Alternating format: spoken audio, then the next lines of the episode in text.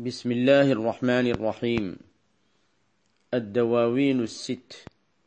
لفضيلة مولانا وشيخنا شيخ الإسلام الشيخ إبراهيم ابن الحاج عبد الله الكولخي رضي الله عنه.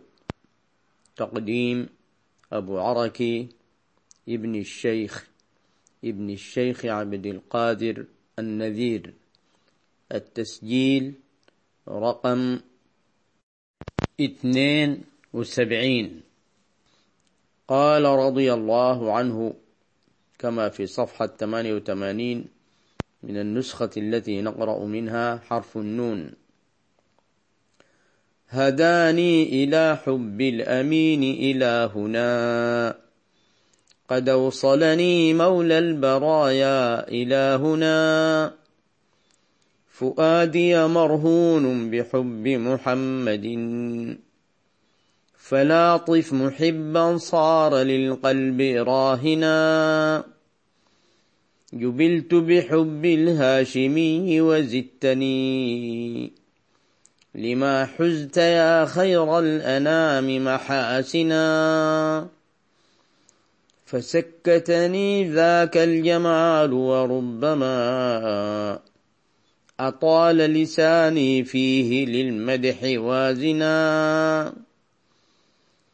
فحبب ذات المصطفى وصفاته لقلبي وقلبي قد يسر بما جنى فتنزل أمرا كل حين لمن بغى. لحبك شغلا مستكنا وضاعنا. لتكفي وتردد مكر خب بنحره. فيمسي كمن قد جذ بالكف مارنا. وكالمحتس السم النقيع وباحث. بظلف له حتفا فيردى بما جنى فعبد مقر بالقصور وبالونا. ولكنه عن حب أحمد ما ونا ولمة قصدي فيهم أن أسوقهم إلى حضرة البر الرحيم إلهنا وتعلم هل في الخلق أحنى عليهم مدى الدهر مني والبعيد كما دنا وما فيك مما فيك يبدو مفصحا وطاها حديثي للسمير مثافنا له الرأس مني والمحيا وكالكلي وبطني ورجلي والفؤاد وما هنا وسالفتي أو كاهلي ثم جانبي فكلي لخير الخلق بل هل مداهنا والأهلون والأولاد والصحب ثم ما حوى ملي ملكا وما كان داجنا تسترت عن دهري بطه محمد ومن كان للمختار من فك آمنا فما عرف الأيام ربعي وما درت سماتي مذ ساكنت أحمد قاطنا وأحمد سر الذات والذات سرها تساوى على إدراكه الجلد واهنا بكنزية أو كنت قبل تعارف تحرك من ذا السر ما كان ساكنا. بذاك بدا التشتيت من نحو سره. وعلقت من ذاك الزمان إلى هنا. على باطن الأسرار أزكى صلاته. مع الآل أو من كان للبدر كائنا. صلى الله عليه وعلى آله وصحبه وسلم حق قدره ومقداره العظيم. وأقول مستعينا بالله سبحانه وتعالى ومستمدا من أبوابه. قال الشيخ رضي الله عنه هداني إلى حب الأمين إلهنا. هداني قادني إلى حب الأمين صلى الله عليه وعلى آله وصحبه وسلم إلهنا ربنا. قد أوصلني مولى البرايا إلى هنا قد أوصلني مولى الخلق إلى هنا أي إلى هذا المكان الذي هو مقام الحب حب النبي صلى الله عليه وعلى آله وصحبه وسلم. فؤادي مرهون بحب محمد. فؤادي قلبي باطني مرهون أي مأخوذ ومحبوس من الرهن بحب محمد صلى الله عليه وسلم. فلاطف يا رب محبا صار للقلب راهنا. ألطف بمحب صار راهنا قلبه. فلا يذهب هذا القلب لغير المحبوب فهو لازم له. جبلت بحب الهاشمي. جبلت صار لي جبلة وطبيعة حب النبي الهاشمي صلى الله عليه وعلى آله وصحبه وسلم. وزدتني كذلك في الحب يا رسول الله لما حزت يا خير الأنام محاسنا أي لما حزت من المحاسن هذه المحاسن تزيد حبي فيك. فسكتني ذاك الجمال. هذا الجمال الذي اتصفت به يا رسول الله أصمتني وبهرني وحيرني وربما أداني ذلك وقادني يعني قد أطال لساني فيه للمدح وازنا. أطال لساني وأعمل لساني وجعل لساني وحرك لساني مادحا لك يا رسول الله ولهذه المحاسن التي رأيتها واتصفت أنت بها يا رسول الله. فحبب ذات المصطفى وصفاته لقلبي. حبب ذات المصطفى كل المصطفى صلى الله عليه وسلم وكذلك صفات النبي صلى الله عليه وسلم لقلبي. وقلبي قد يسر بما جنى من ثمار هذه المحبة. بما جنى أي بما قطف من ثمار هذه المحبة يسر مؤكد أنه يسر بذلك.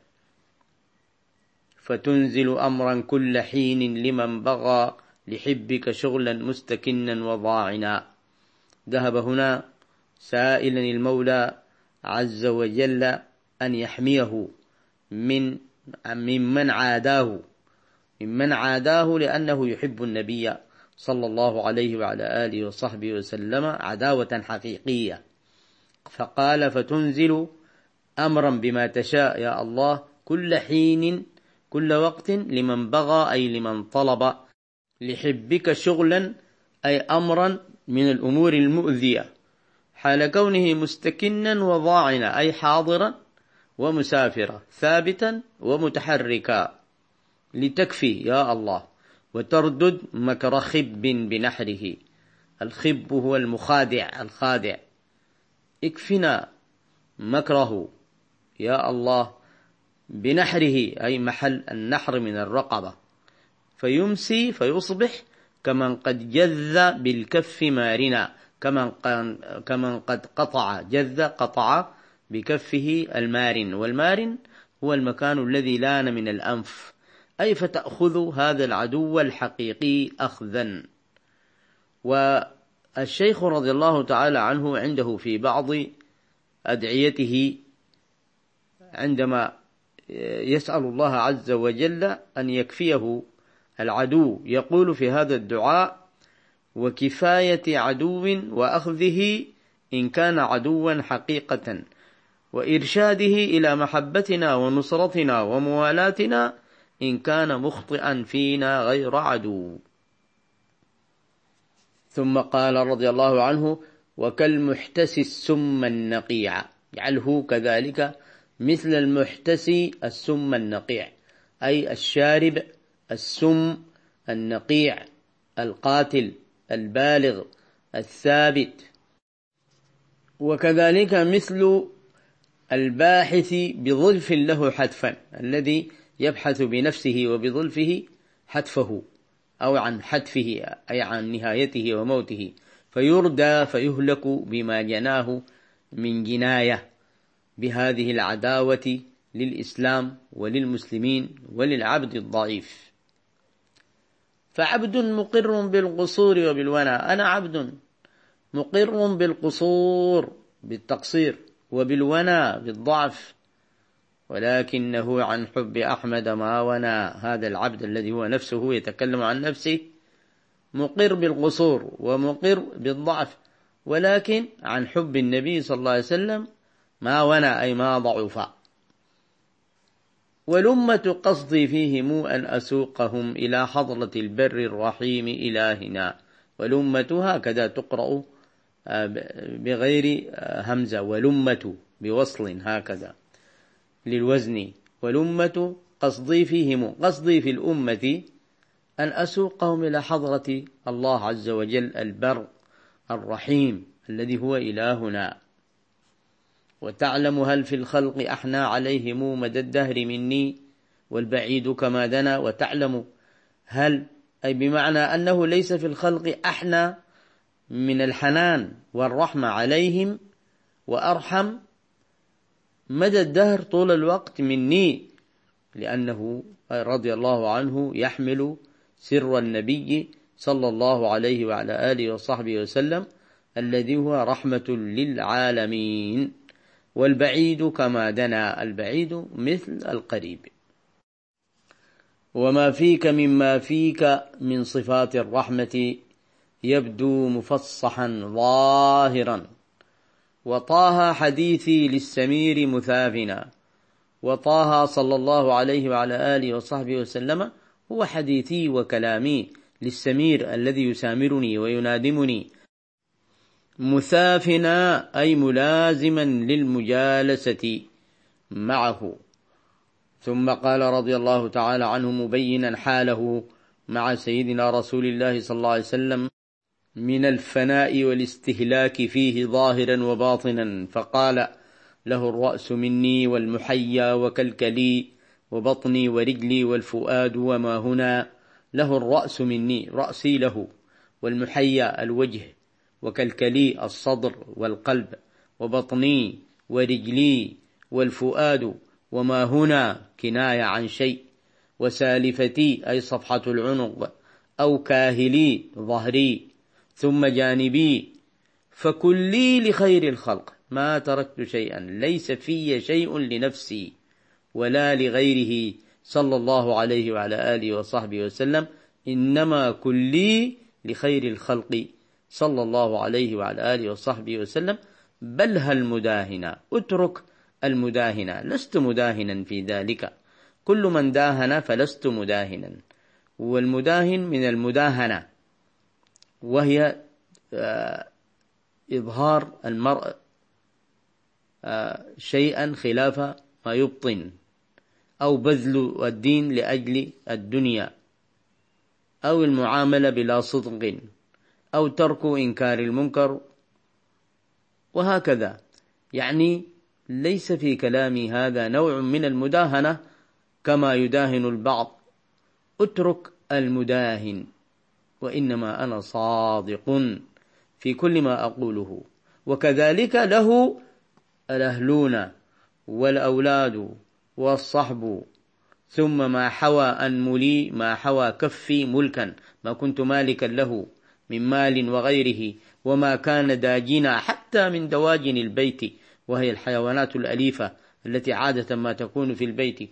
كل ذلك له. صلى الله عليه وعلى آله وصحبه وسلم فلا أرى غيره ولا أشاهد غيره وليس في قلبي ولا بصيرتي غيره صلى الله عليه وعلى آله وصحبه وسلم. ولذلك قال تسترت عن دهري بطه محمد. تسترت عن مشاكل دهري وما يصيبني من زماني ومن أهل زماني بطه صلى الله عليه وسلم محمد. ومن كان للمختار من فك آمنا سيظل آمنا. فما عرف الأيام ربعي وما درت سماتي مذ ساكنت أحمد قاطنا. فما عرفت الأيام والأزمان ربعي مكاني وما درت سماتي ما درت اسمي ولا وصفي منذ أن ساكنت أحمد صلى الله عليه وعلى آله وصحبه وسلم قاطنا ساكنا وفانيا ومستهلكا فيه صلى الله عليه وعلى آله وصحبه وسلم.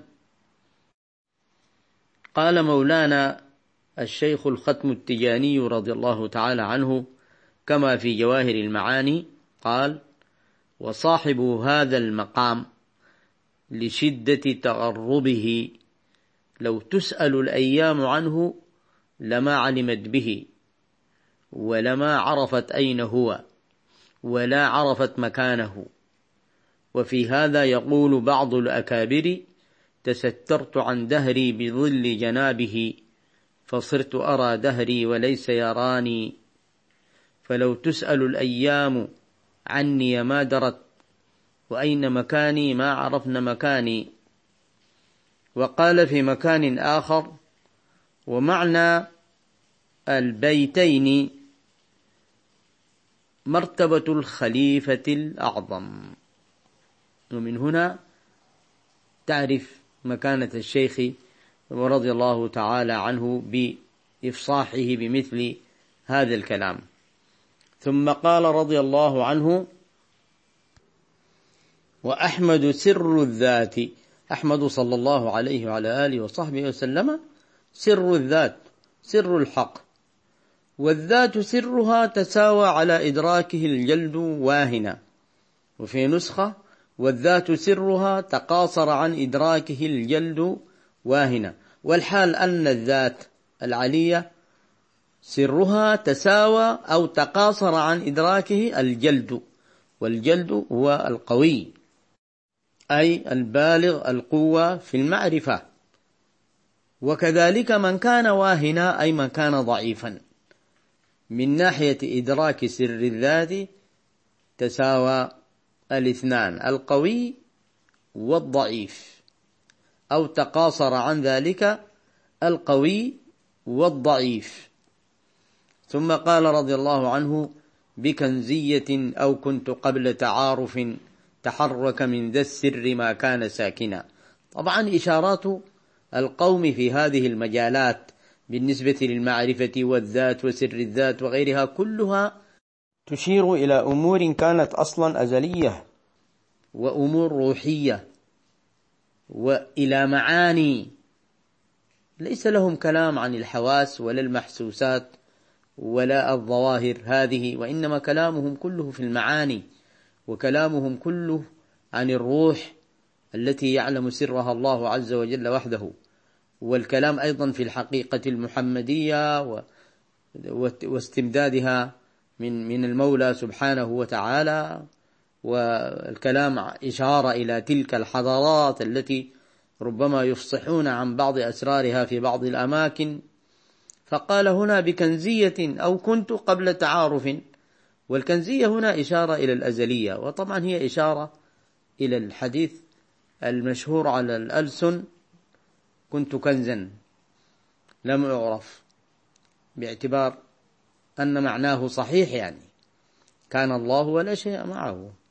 كما في الصحيح تحرك من ذا السر من هذا السر ما كان ساكنا يعني المولى عز وجل كان ولا شيء معه ولم يكن معه شيء ثم خلق الخلق فهذا معروف طبعا. وتحرك ما كان ساكنا إشارة إلى ما برز من حضرة الحق سبحانه وتعالى وتحملته الحقيقة المحمدية. ولذلك صار سرا فأحمد سر الذات والذات سرها تساوى على إدراكه الجلد واهنا بكنزية أو كنت قبل تعارف تحرك من ذا السر من هذا السر ما كان ساكنا بذاك بدا التشتيت من نحو سره. التشتيت التفريق والكثرة بدأت.